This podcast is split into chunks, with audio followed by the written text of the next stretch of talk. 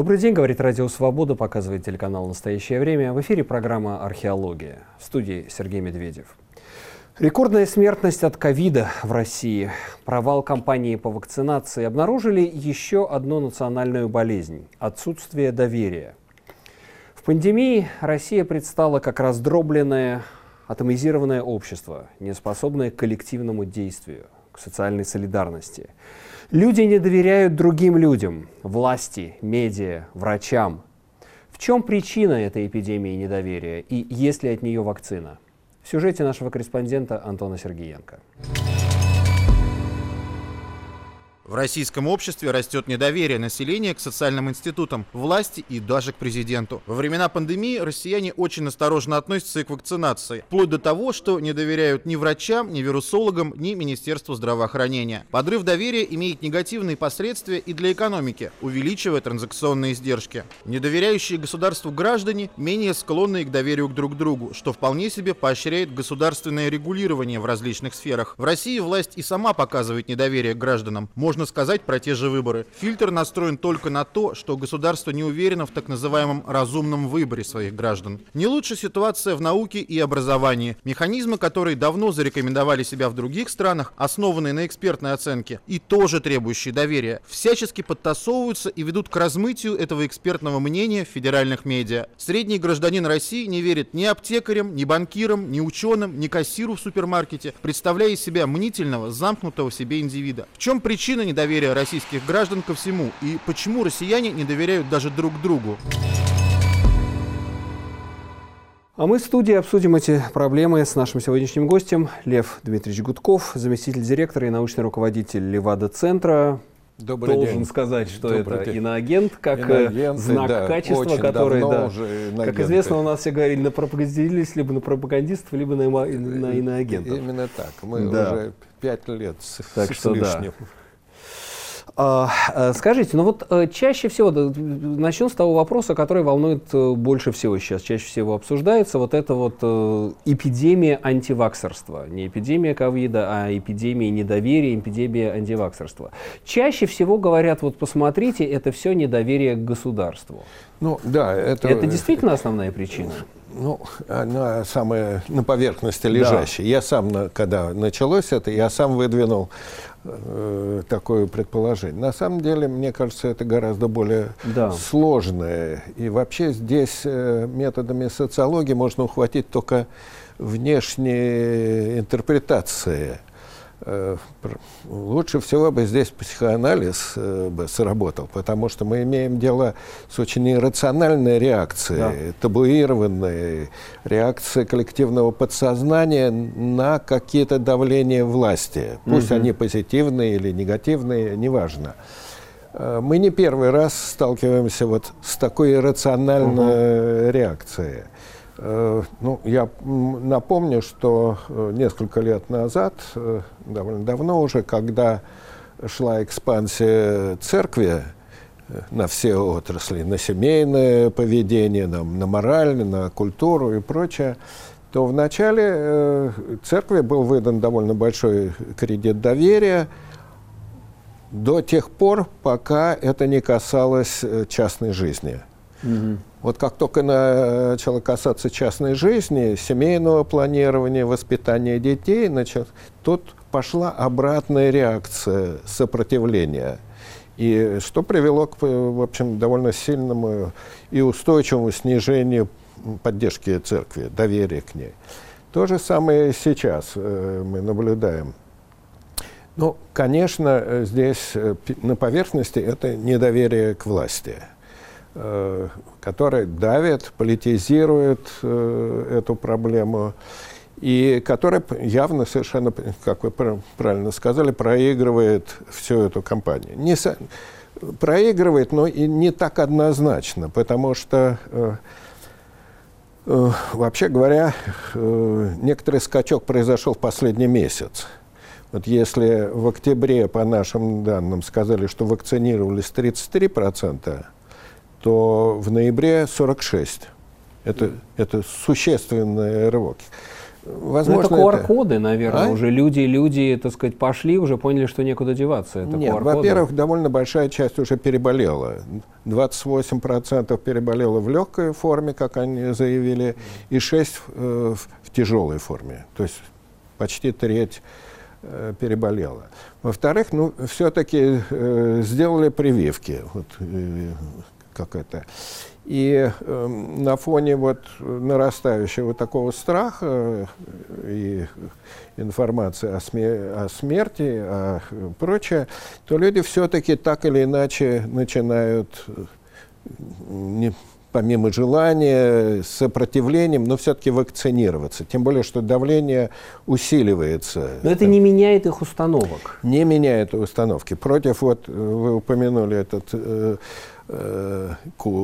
пропуски да, все это. Да, коры, да. Да, 21% за, 76% против. И вообще меры скорее вот по отношению к таким ограничительным мерам э, сопротивление довольно сильное.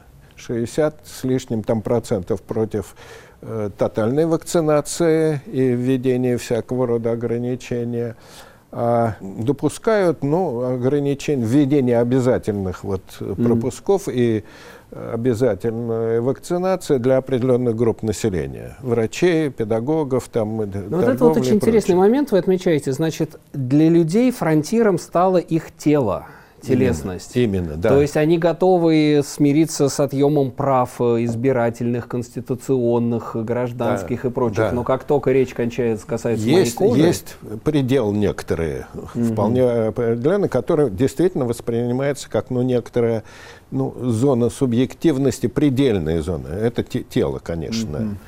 Вот. Почему такое недоверие, недоверие к политике? Ну, я уже сказал, политизация, отсутствие конкуренции между разными вакцинами. И э, самое главное – это ощущение насилия, конечно, вот, принуждения этого.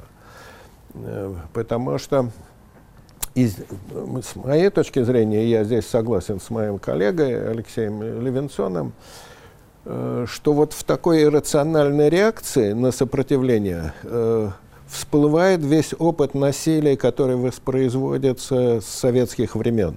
Тотального, диффузного, почти капиллярного насилия, которое не рационализировано. И в ответ на это вот такое же безальтернативное давление власти угу. возникает сильная иррациональная реакция защиты – глухой, табуированный. именно не прямое насилие, человек даже не протестует против мысли о том, что всюду пытают, в колониях, в ОВД, тебя могут захватить, подбросить наркотики, пытать, подвесить ласточкой. Это не вызывает такого сильного протеста, как вот это, то, что вы говорите, капиллярное вот это Совершенно вот насилие. точно, да. Но э, действует э, очень старый закон такой, или механизм, возьмут другого, но не меня. Угу, вот. угу. Меня пока это не касается. А тут тотальность, что, а, так сказать, а тут уже, некоторая да, тотальность, избежать ее нельзя, и это вызывает сопротивление. Кого-то пытают, да, кого-то бьют. Причем бьют многих, но э, вот, по одному нашему исследованию, сравнительно недавнего, 25% э, сталкивались э, с насильственными действиями полиции. 10% прошли через пытки или угрозу пытки. Это фантастически. 10%? 10% населения. Фантастика. Да.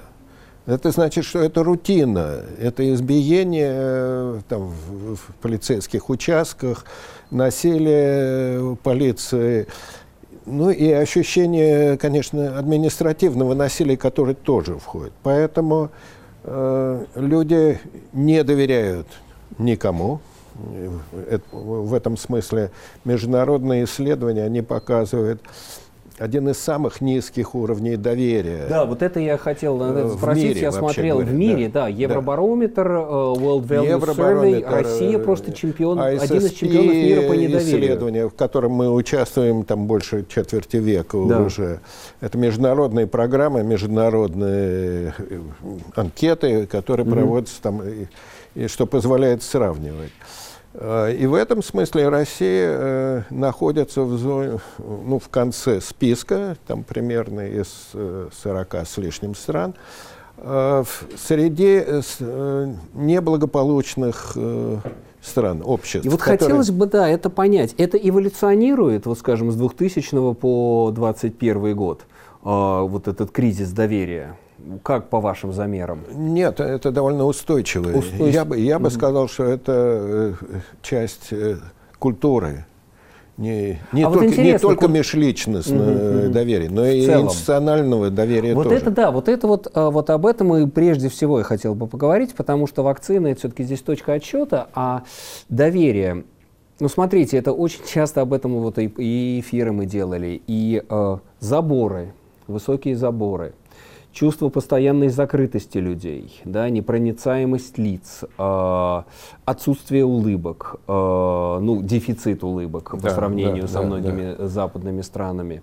Э, нет привычки здороваться с незнакомыми людьми да. где-нибудь там в парке, в фитнес-центре, да, еще, еще где-нибудь в лифте. Повседневная разлитая агрессия. Да, метро, постоянная да, агрессия. Да. Это, э, и вот я пытаюсь понять, откуда это? Это исконно русское это советское или это постсоветское? Ну, я бы сказал, что это все-таки советское. Угу. Это инерция советского. Опять-таки опыта вот насилия, тотального насилия.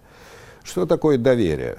Вот, с точки зрения социологии, это шанс э, на то, что э, ваш партнер, другой, будет вести себя в соответствии с вашими ожиданиями. Угу. Поэтому э, если государство ведет себя непредсказуемо и пытается силовым образом принудить вас соблюдать его правила, а не ваши интересы, не ваши, то возникает постоянное хроническое недоверие, тем более основания для этого более чем достаточно. Я уже не говорю о массовых репрессиях, которые, вообще говоря, до сих пор воспринимаются как некоторое библейское несчастье, потому что брали по мнению вот, людей, брали всех подряд. Э, тут не было каких-то выделенных категорий.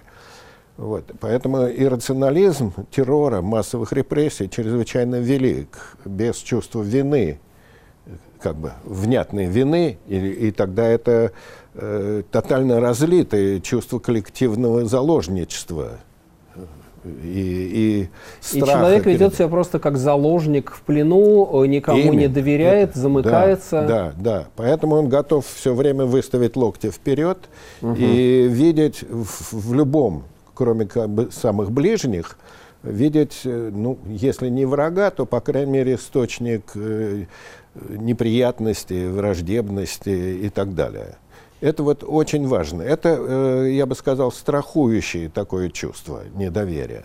Ну, насилие же все-таки государство к человеку не только советский феномен. Вся русская история на этом стоит. Это большое крепостное государство, а, ограничение свободы личности. Вот я думаю, пытаюсь понять вот классическую русскую культуру, посмотреть, есть ли вот эта вот идея открытости, дружелюбности, гостеприимства, или все-таки люди, даже если посмотреть там, я не знаю, крестьянская община, там, деревенский мир, э, те же самые чеховские мужики, мужики, Россия, описанная Горьким.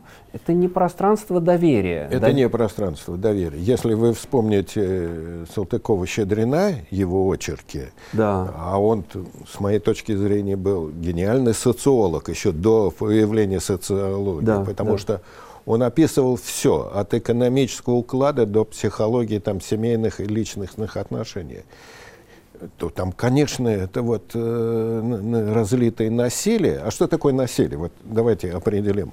Это э, лишение другого партнера собственной ценности, собственной значимости и навязывание ему тех значений, приписывание тех значений, которые я считаю угу, более важным. Да, в этом да. смысле дисквалификация другого, да. лишение его собственной значимости.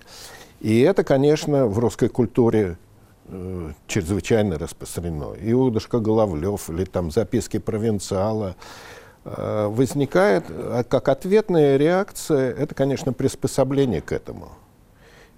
И, и не только цинизм, и не только недоверие, но и постоянная настороженность, mm-hmm. постоянное ощущение э, двусмысленности. Надо угадать, как себя вести и с кем – И отсюда это паралич или стерилизация морали как обобщенных правил поведения.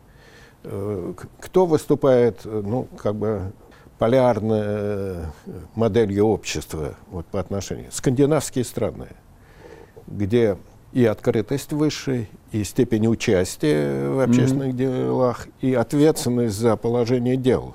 Вот это да, вот это мне очень интересно, участие в общественных делах и, скажем, волонтерство.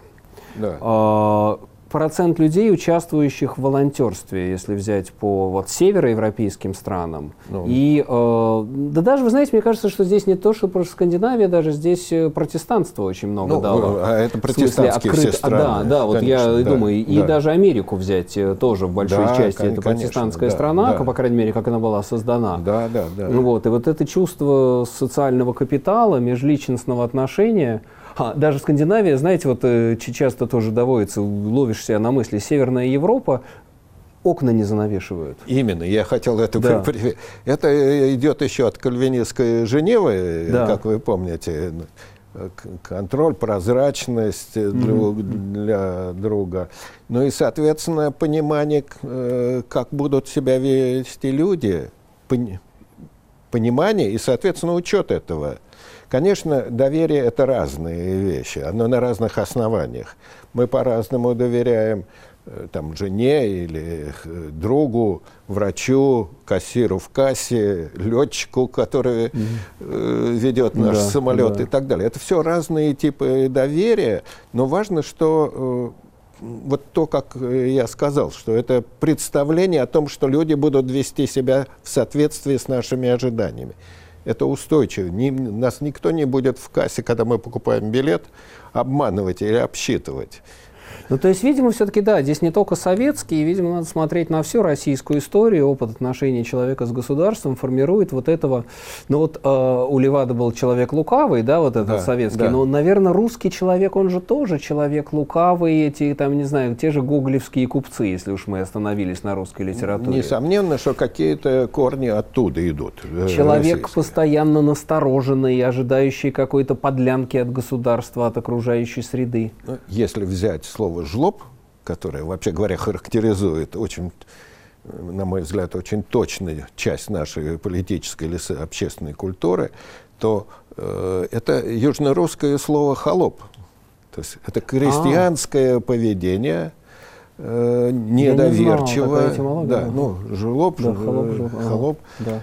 Человека, которого давят со всех сторон. И и там, ну, помещик не помещик, но администрация, э, там, барин, и кто хотите. Mm-hmm. И вот это вот ощущение зависимости, э, оно порождает недоверчивость, некоторую тупость такую, жадность, потому что нужно себя беречь прежде всего. Mm-hmm. Вот. И склонность, конечно, к обману и ответному насилию. То, что вошло... Ну, да. Жлоб мы сегодня, конечно, не как социальный тип угу. рассматриваем, а как набор психологических или этических характеристик но это очень важно. Я хотя бы поправить. Левада не рассматривает это как этнический или национальный тип. Нет, я бы имел в виду Он... как институциональный тип. Это тип отношений человека это и государства. Совершенно точно. Поэтому он встречается в Восточной Европе, во всех зонах социализма. Ну, собственно, по вакцинации те же самые цифры мы Именно. видим проблемы Совершенно в Болгарии, в, скажем, Восточная и Западная Абсолютно Германия. Абсолютно точно, да. Именно вот так. это антиваксерство да. в Латвии сейчас вылезло большое. Да, да, да, да. Вот. Ну вот действительно, это как, как традиционные модели э, российской культуры, да, не будем этнически говорить, дело не в этносе, а дело в институтах, дело в отношениях человека и государства. Формирует человека увиливающего, человека обманывающего, человека лукавого, лукавого того самого жлоба, который сейчас отказывается прививаться и э, покупает ковид-сертификаты. Программа «Археология». Говорим сегодня о эпидемии, но не о той пандемии, которая бушует сейчас уже с новым вирусом, а о эпидемии недоверия, которая свойственна российскому обществу, в особенности это проявилось в 21 веке, но оно разлито по всей русской истории.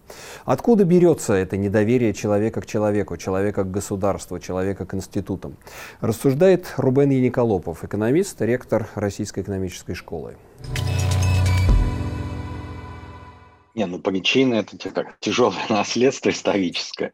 Потому что, в принципе, доверять а, особенно в государству в этой стране как бы ну причин нет. На многие там ну уже сотни на самом деле лет. Поэтому здесь на самом деле конечно же а, причины они просто в истории действительно. А, и к сожалению это действительно общая проблема которая не ограничивается недоверием к конкретным институтам государственным негосударственным это достаточно высокий уровень недоверия в целом в обществе и друг другу и так далее. Поэтому у нас проблема с тем, что условно, граждане не верят государству, государство не верит бизнесу, бизнес не верит ни гражданам, ни государству э, и так далее. На самом деле, конечно, для экономики это очень плохо, потому что ну, в, в экономических терминах это означает, что очень сильно увеличиваются то, что называется транзакционные издержки.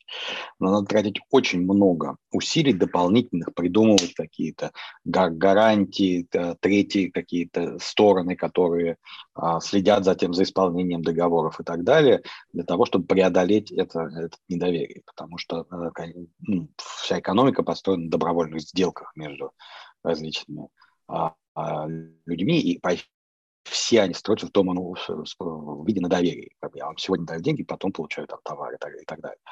А, и когда, э, когда есть доверие, а, это э, тот факт, что у вас там, допустим, нельзя точно прописать в контракте качество услуг и так далее, или там действительно деньги передаются сегодня, а товар получается завтра. Вот все эти вещи, они, они решать достаточно легко, просто именно, как, просто они незаметны проходят на доверии.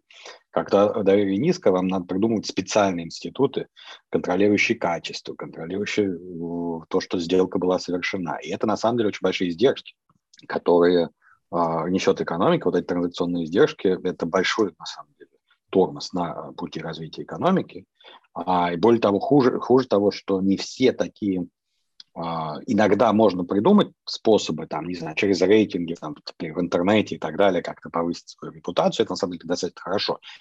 Как раз человек высокого недоверия помогает как-то решить эту проблему. А, но в, в большом ряде случаев просто какие-то там условно новые компании не начинаются, новые проекты не, не, нельзя запустить, потому что ну, эту проблему недоверия невозможно решить. То есть огромное количество проектов просто не, даже не, не, не начинаются из-за этого. И для экономики это очень большой удар. Это Рубен Яниколопов в разговоре с Антоном Сергеенко. Мы продолжаем наш разговор с э, Львом Дмитриевичем Гудковым. Э, я вот хотел вернуться к типам доверия, которые э, существуют. Ведь все-таки, с другой стороны, в России существует доверие к ближнему кругу. Человек да. очень, так сказать, полагается на семью, на друзей, на ближних. Вот это осталось, вот эти вот, так сказать, малые человеческие общности? Не просто осталось, а это культивируется и становится как бы признаками национального характера. Угу.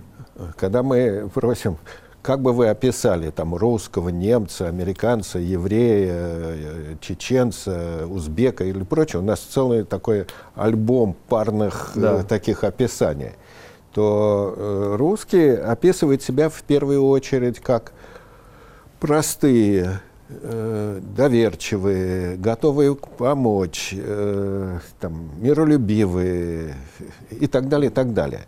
Э, выдавая тем самым то, что для них ценно, дефицит э, тех качеств, которыми они стараются себя позитивно... То есть некого идеального русского иде, Идеального, да описывая себя через некоторые такие клише, ну, как бы э, ярлыки, приписывая себе те достоинства, которые не хватает. И наоборот, соответственно, другой, угу. он описывается через лишение вот этих качеств. Запад, что такое Запад? Это формальный, холодный, властолюбивый, да, и, да, и, да, там, да. жестокий, и так далее. И так вот эти вот людей раздражают, скажем, эти улыбки американцев, э, что они всюду да. улыбаются, но за этой улыбкой американца скрыта жажда наживы. Но вы понимаете, обмана, что да. это выразить собственные достоинства можно только через негативный образ другого. Да, да, вот да. это вот, это не, не отдельные характеристики, а это механизм отнесения все время. Вот Поскольку явно совершенно присутствует комплекс, подспудно комплекс неполноценности и комплекс трезвого понимания, что мы, кто мы такие, потому что, опять-таки, на наши вопросы, когда мы спрашиваем, чем вы гордитесь и чем, чего вы стыдитесь, тут, особенно вот на второй вопрос, тут вылезают все пределы, все вот негативные характеристики. Великая страна, живем в бедности, грубость, хамство э, личных отношений и так далее. Поэтому э, зоны, э, зоны вот межличностного общения, там, где человек может контролировать другого, э, это как раз э, высоко такие эмоциональные И они, сферы. пожалуй, более плотные, чем на Западе, вот эти вот внутренние контакты, и люди друг Совершенно другу, так точно. сказать, могут доверять При- вещи, которые, да, человек другой не поделится с Абсолютно точно. При давлении возникают особо аффективные такие среды доверия, эмоциональности.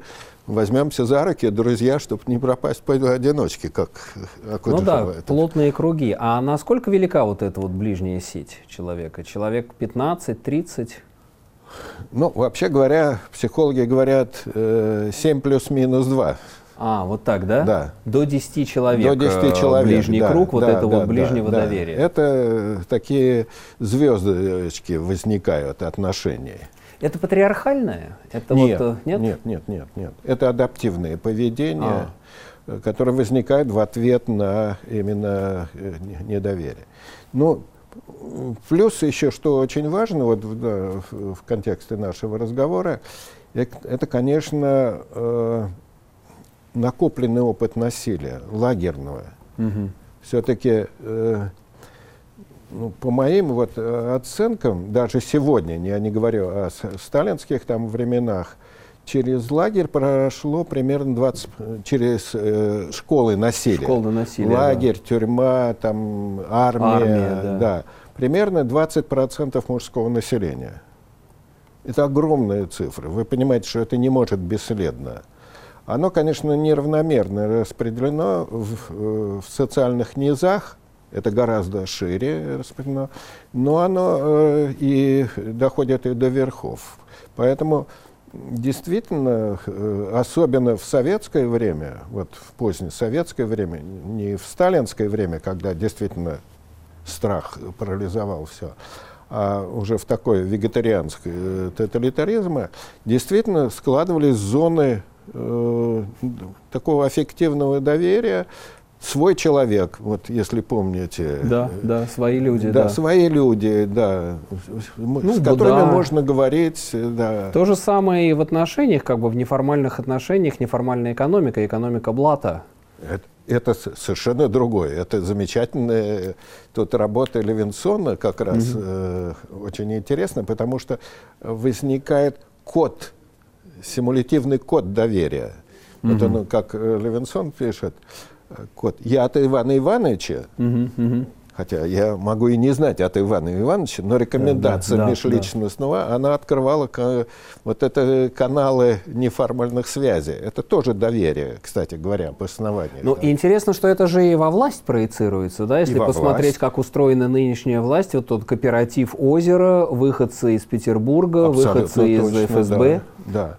Я сейчас не помню автора, но я читал э, какое-то большое исследование, книжку о э, нравах э, в, в среде Политбюро и ЦК. Мгм.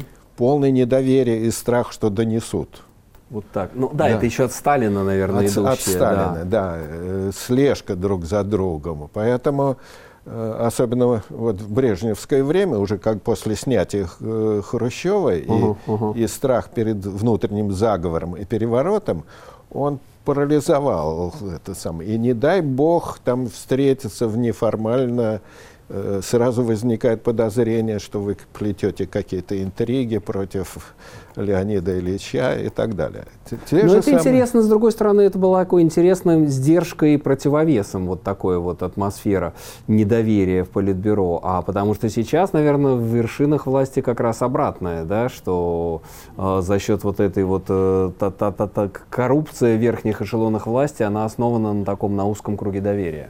Наверное, так. Э, Ну, во всяком всяком случае, я не специалист, я сошлюсь здесь на работы, скажем, профессора Петрова, Николая э, Владимировича Петрова, который э, показывал, что э, мы обычно говорим о репрессиях в отношении журналистов, угу. блогеров, там, оппозиции и так далее.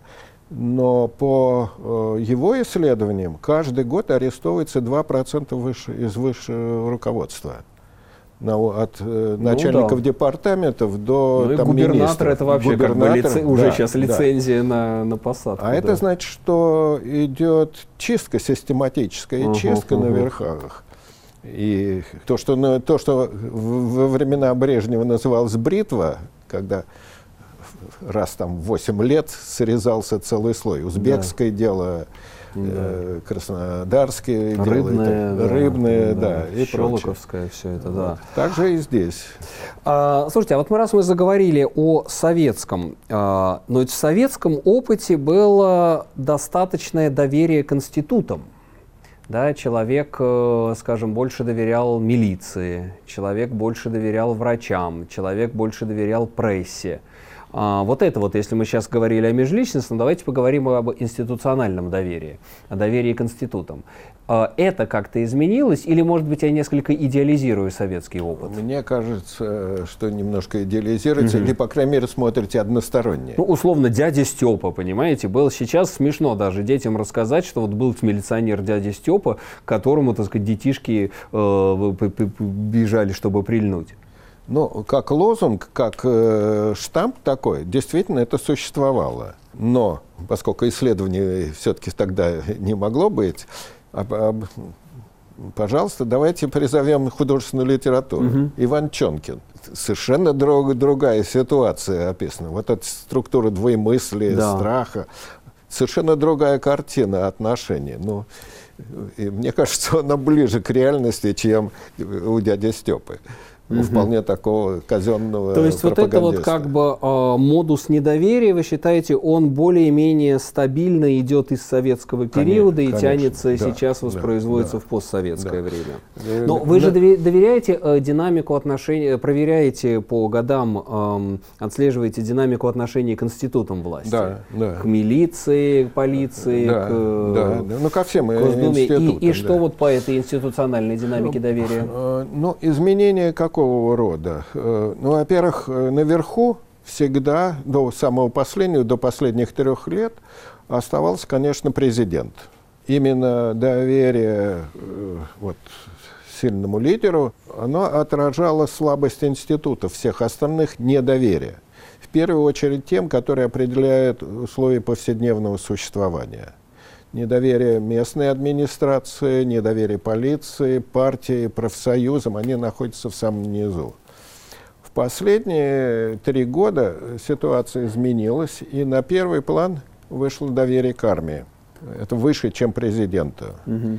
И вообще говоря, э, под влиянием вот этой милитаристской такой пропаганды, милитаристской, имперской, э, церковь понизилась э, доверие, а на, на на первом месте это армия доверия, понятно, со всей культом победы и прочее. Угу. На втором президент, на третьем ФСБ. То есть комплекс тоталитарный, он Интересно, здесь стал да, абсолютно угу. э, как бы обнаженным. Вот. Э, дальше это церковь и благотворительные организации. То есть явный совершенно э, дефицит вот, и доверия, и гуманности, вообще говоря. Потому что, как бы там не относились к церкви э, в лице РПЦ, все-таки э, тоска по э, институту, который воплощал бы в себе добро, милость и некоторые блага, дови да, доверие, да. оно существует, особенно в низах. И у женщин это сильнее, чем у мужчин, по понятной роли, потому что они хранительница вот именно э, некоторой человечности такой. А вот если мы сейчас говорим и мужчине, а есть ли какая-то разница по доверию большой город, малый город, э, мегаполис, прови... глубинка? Или примерно это, одинаково? Это зависит не от э, мегаполиса, а от концентрации групп, обладающих социальными ресурсами. Вот молодые, более образованные люди, ага. ориентированные на Запад, испытывать большую потребность в доверии, в том числе институциональной mm-hmm. и межличностную, чем, скажем, ну, э, депрессивная среда малого города. Ну да, и они же чаще будут в какой-то волонтерской инициативе, они, там да. раздельный сбор мусора, точно, да, при, приют да, для да, животных. Да и внимание к политике, и участие там в дискуссиях в социальных сетях, э, именно там. Вот именно в этих группах, обладающих большим социальным капиталом. Ну да, это же очень интересно тоже такой критерий а, доверия и открытости человека, это то, что он пишет в соцсетях, он или она. А, да, и если человек себя раскрывает наружу, это значит, да, я иду Совершенно в общество верно. с открытым там забралом. Нака- там накапливается вот этот потенциал другого Возможно, это станет э, каким-то основанием для изменений, но пока сейчас об этом говорить рано. Ну вот интересно, да, что более модернизованные, так скажем, слои общества, они испытывают э, тоску по доверию, недостаток доверия, могут стать э, какими-то ячейками э, строительства нового э, социального капитала. Продолжим через мгновение. Программа «Археология» говорим сегодня о дефиците доверия в российском обществе, которое проявляется не только в тотальном недоверии к вакцинации или вообще ко всем методам борьбы с ковидом, но в недоверии людей к друг другу, в высоких заборах в российском обществе, да, в российском пространстве, в занавешенных окнах, в непрозрачности лиц, одежд, в отсутствии улыбок на улицах. Откуда берется этот дефицит доверия и что он значит для российского общества? Рассуждает Алексей Белянин доцент Международного института экономики и финансов Высшей школы экономики. Можно э, обратиться к стандартному измерению доверия, да, это вопрос из World Value Survey, да, всемирной исследования ценностей. Который звучит так, можно ли людям вообще говоря доверять, или в отношениях с людьми никогда не помешает осторожность. С другими, другими людьми осторожность никогда не помешает. Да? Вот этот вопрос на него по стандартным опросным данным Россия отвечает положительно, можно доверять, процентов э, между 20 и 30, примерно 27-28 процентов данные обычно такие бывают, да, и это не очень много в самом деле по уровню, на, на, на, на основании, на, на уровне, значит, на фоне мировых данных действительно, просто надо понимать, что эта вот э, оценка, она очень такая, она составная и синтетическая. То есть в ней, много чего заложено. Когда говорят, что доверяют, он доверие у нас низкое, да, еще раз, вопрос в контексте. Если мы понимаем, у нас контекст, по-моему, политический, мы имеем в виду политическую значит, там, картину мира, которая сейчас много у кого на слуху, вообще не у всех, потому что не все вообще политикой интересуются. Но вот она, да, она подсказывает, что доверие должно быть низким. Действительно есть проблемы с качеством институтов, проблемы с э, разделением властей, проблемы со справедливостью там и э, с коррупцией, много с чем еще. Все это можно справедливо, можно обсуждать, и это много кого волнует, и люди, которые в этой повестке, да, у них есть ощущение, что, по крайней мере, формальным институтам власти доверие может быть низкое. Во-первых, такие у нас не все люди, кто-то от этого очень далеко находится, да, во-вторых, а, сейчас, вот, да, сейчас, естественно, есть отдельные конфликтующие повестки, например, то же самое, связанное с тем самым коронавирусом и с вакцинацией, да, потому что, ну, если мы верим в вакцинацию, а таких вот людей тоже все-таки довольно много, да, то, а, вообще говоря, эти люди интуитивно и стихийно оказываются на позициях, а, которых, которых официально придерживаются власти, и, соответственно, люди, которые выступают против властей, в том числе по, по повестке вакцинации, да, оказываются в другом лагере. То есть, если вы вакцинации верите, да, а, то вы, вы поддерживаете, вы поддерживаете, поддерживать политику властей по вакцинации населения, по мерам предотвращения коронавируса. И тогда те, кто эту повестку используют в качестве аргументов против вакцинации, прямо ну, хорошо, цитируя путинским шмурдяком, да, цитируя это напрямую, я цитирую людей да, напрямую, да, то даже если вы относитесь скептически к э, действующей власти, вы, вы стоите на их позициях поддерживаете их позицию в отношении стратегии борьбы с коронавирусом. Соответственно, э, вы оказываетесь сторонником власти да, в, этом, в, этой ситуации. Да, если политически у вас, не, у вас, у вас не есть вопрос. Но альтернатива вам кажется еще хуже. Альтернатива это, это, это повальная пандемия, да, которой нет, у которой, которой нет никаких барьеров. Вот, вот в этой ситуации, это вообще ситуация не уникально российская, да, ситуация в западных странах, где люди массово выходят на протест против, против ограничений, против локдаунов, против э, обязательной вакцинации, против QR-кодов там и всяких прочих вещей, это массовое явление. Это был Алексей Белянин в разговоре с нашим корреспондентом Антоном Сергеенко. А, Лев Дмитриевич, а давайте подумаем, как это вообще отразится на будущем общества. Это же э, дефицит доверия, это распад э, социального капитала. Эрозия. Это не, не совсем распад, потому что эрозия. Это, это эрозия. Идут проти, э, проти, очень противоречивые процессы. С одной стороны, вот эрозия и, и постоянный распад, с другой стороны, возникают основания для новой солидарности и новой формы гражданского участия. Я не могу сказать, что это там, характерно для основной массы населения, но есть слой, там примерно 25%, в котором возникают новые отношения постоянно. Они к, прими, них, к примеру, что? Ну, вы э, упомянули волонтерство. С другой стороны, ну, благотворительные организации, помощь какая-то, участие в коллективных действиях, не несущих непосредственной выгоды или там и прочее. То есть это как бы почки такого новых отношений, они все время возникают, но они стерилизуются э, властью. Если посмотреть на, э, ну, на статистику общественных организаций, неправительственных организаций, то, то э, за последние там, ну, после закона Димы Яковлевны и после 2012 да. года число реальных общественных организаций сократилось больше, чем на треть. Некоторые там считают на 40%. Плюс и на, плюс агенты, потому и что огромное количество вы, просто абсолютно там именно. борющихся со СПИДом э, и так далее. Э, экология, Не политические, э, да. там, журналистские объединения, информационные, социологические все вместе, если брать, э, то идет, конечно, выдавливание и выжигание э, гражданского поля. Систематическое, особенно, понятно, усилилось в последние два года. Так интересно, тогда выходит государство, может быть, даже и невыгодно доверие между людьми. Таким разобщенным, атомизированным обществом проще управлять? Ну, конечно, да. Я думаю, что... Э, Не давать состояться с вот этой говоря, инфраструктуре э, гражданской солидарности. Все учебники э, КГБ и ФСБ, они содержат целые главы, как вести такую работу разло... это называется разложение там, идеологического mm-hmm. противника или еще что-то. Как, как вела себя, вела, как, как бы вело это вот вроде там, отказников, еврейских да. организаций, диссидентов, угу.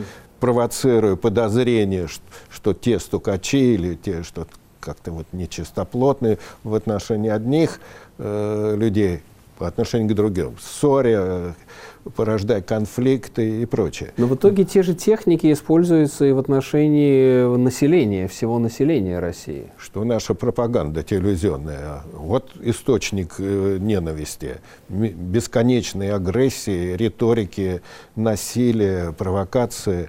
Э, и это видно, как э, какую-то волну вызывает угу. население. Нельзя сказать, что это какие-то новые идеи. Вот э, пропаганда не в состоянии породить какую-то новую идею. Она может только поднять и, и оживить, реанимировать старые комплексы. Э, мы это видели. Ну, возьмем вот такие, как пример, такие компании, как э, антибалтийские антиэстонские, вот да, ситуация да. с бронзовым солдатом, антилатвийские, антилитовские, антигрузинские, и последняя волна – это антиукраинская. Э, на пустом месте были подняты вот эта вот антипатия, неприязнь, раздражение, э, злоба по отношению к этим странам. Ну да, в течение, это все наводится в течение буквально дней нескольких. Тур, антитурецкое, помните, как было, когда сбили самолет, тут же точно. изгоняют турецких студентов из общежитий, из России. Античешская, когда с Античешская, да. антипольская волна да. вот этих э, злых преступлений ну, когда, да, начало, года. Начало, да, и начало да, Второй мировой да, войны, да, что поляки. Мировой как только телевизор выключал, эта тема э, постояла, вот, переставала муссироваться, так сразу это исчезало. Это очень любопытно было смотреть вот эти волны такого э, мобилизации ненависти, агрессии и прочее. Конечно, осадочные следы этого – это недоверие и стойкое такое э, стойкое ощущение враждебности окружающего реальности вот, раз мы заговорили об окружающем мире, вы знаете, интересно, я думаю, что э, россияне, уезжая за рубеж, несут в себе вот этот вирус недоверия.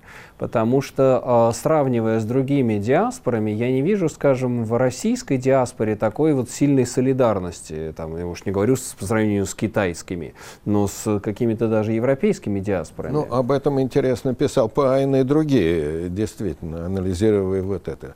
Э, он подчеркивал, что как раз э, в диаспоре, в русской, ди, русскоязычной, да. точнее, диаспоре воспроизводились самые консервативные и самые ксенофобские представления. Русская диаспора голосовала в основном за Трампа. Да э, против демократов. Ну или ближе в Европе смотрят Первый канал Совершенно и, так сказать, точно, и голосуют да, за Единую Россию Путина. крайне антимигрантские да. в этом смысле. Да, это так. Но при этом еще отсутствие солида... Вот здесь мы говорим о отсутствии навыка социальной солидарности а, и коллективного действия. То есть русский человек — человек отдельный. А, да, как это у Венчика, по-моему, писал, как есть отдельная колбаса, так есть отдельные люди. Да.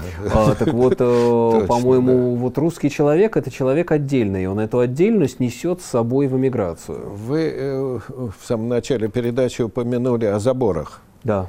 Давайте сравним кладбище. Протестантское кладбище и русское православное с огороженными, обязательно огороженными могилками. Ограды выше крестов просто. Огра... Именно, да. Ну. Вот это вот ощущение враждебности среды, оно требует защиты, огораживания, какой-то, э, ну, ну, хоть какое-то свое пространство безопасности. Mm-hmm. Э, ну, отсюда я могу сказать, что это сильнейшая потребность во втором доме, дача.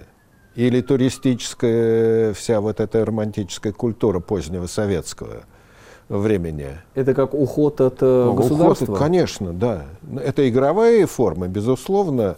Отсюда как бы угу. примитивизация э, быта, отношений, но и более э, тесные отношения между людьми как э, говорил наш коллега Леонид Седов, э, когда мы плавали в Карелии там на, на лодке в, в, в нашей губе далеко от ГБ. Уйти, да, уйти от государства. А я думаю, даже не а, вот то, что в городе происходит, э, мы со студентами это даже иногда обсуждаем, пройти человеку в свою квартиру, не в какие-то, скажем, новые, хотя и в новых ЖК, но в старых классических панельных домах это, как вы знаете, в секретную часть попасть. Посчитайте количество бронированных дверей, которые человек проходит по пути домой. Да. А, причем каждый усиленно, и даже приехав на этаж, все равно, да, квартиры из нас закрытой, да, общей, да, вот этот отсек да. общей дверью, и еще в квартире две двери. Совершенно. И попадая к себе в квартиру, человек все равно в закрытой ракушке оказывается, потому что в России, опять-таки, я считаю, очень а, развита культура занавешивания окон начиная с тюля и кончая, так сказать, гординами, может быть, самая недорогая квартира, но окна очень напрочь занавешенные. То есть ну, человек в своем хоконе все время. Ну да, но это все-таки было всегда, хотя не, не совсем в других формах. Я довольно пожилой человек. Я помню э, в своем детстве, это барачная культура поселка, либо это, ну, вот я жил в Мариной роще, у нас был двор, единица mm-hmm. двор, где mm-hmm. двор все-таки это пространство своих обжитых. Да, да. Там общие игры были, там какие-то празднества были. Э, и э, пространство очень сильно зонировалось. Чужие — это другой двор. Да, да. Там почти не люди, там какие-то другие. Да, да, да. А в своем дворе, ну, э, цветники, садики, там детские какие-то mm-hmm. вещи и прочее. Вот э, точно так же и в коммунальном бараке было. Отдельная комната, она Отдельный отделялась мир. отдельный да. мир, да. Ну да, это, наверное, э, речь все-таки... И все-таки здесь надо говорить, конечно, не об этническом компоненте, да, не, а скорее об институциональном, о том, что нету вот этого вот э, общего пространства. Нету, условно говоря, республика, да, нету республики, общие вещи, которые люди инвестируют. И республики, и общество, потому и что общество. Вот я, общество у нас путают либо с государством, либо с населением, или не отделяют, по крайней мере. Вообще говоря, общество – это тип отношений, основанных либо на взаимных интересах, либо на солидарности. Ну, общество там Смирнов и, и сыновья, да, или да, там да. Меркурий, как да. это сам. То есть торговое общество, либо вольное экономическое общество, когда угу. научные сообщества и прочее. Без э, институтов господства. Вот это принципиально важно. В нашем э, случае у нас э, общество возникает внутри насильственной системы, принудительной системы. Оно никогда не бывает всеобщим обществом. Оно насаживается государством, оно все создается внутри, государством. Мне кажется, оно формируется а, или... внутри, угу. вот как некоторые анклавы такие. А, как такие, ну да, да капсулы, да. то есть вот Поэтому эта вот жизнь, жизнь по капсулам. получается. Но ведь это действительно, если глядеть уже вот последняя вещь, наверное, последний вопрос, который успеем обсудить, а, в перспективе, в долгой, это же очень большой вызов вообще будущему России. Это отсутствие социального капитала и человеческого капитала. Человеческого это же капитала. огромный удар по это важнее нефти. Я бы сказал, что это ставит под вопрос вообще существование России как э, современной страны. Э, явные совершенно признаки деградации. Вот ну, именно в, в таком социально-культурном, человеческом качестве, неразвития Э, это, э, мы видим это просто. Поэтому, с одной стороны, действительно, и волонтерство, и гражданские общества, они все-таки возникают. Мемориал жил сколько он почти 33 четверть, года 33, 33 года, как да, поэтому вот. да как он существовал. Сейчас уничтожают его. Точно так же как и масса иностранных агентов. В большинстве своем это как раз типы не просто социальных отношений или организаций, это общество. И вот да, таковые. это как раз инъекция недоверия. Иностранный и... агент это вот, так сказать, вот, вот, так да, сказать, маркировка это, чужих, это чужой, чужих, это диверсант. Чужих, это, и это, это дает в результате то самое недоверие, которое, я думаю, здесь уже будем заканчивать. А, в результате это те грабли, которые ударили по государству в конце, так сказать. Вы распространяли это недоверие, вы насаживали это недоверие, получите сейчас с вакцинами. И по большому счету это, конечно, большой вызов э, России. Это действительно угроза выживания страны как современного общества угроза национальной безопасности, я бы даже сказал, упадок э, доверия, упадок человеческого капитала в России. Потому что в 21 веке человеческий капитал – это единственный капитал, которым располагает общество и государство. Важнее нефти, важнее ресурсов, важнее единства страны, гораздо важнее это человеческий капитал. И, к сожалению, сейчас в России, как показала и пандемия ковида, он подрывается. Спасибо за участие в этом эфире. Спасибо. Лев Гудков, меня зовут Сергей Медведев. Э, программа «Археология», «Радио Свобода» и телеканал «Настоящее время».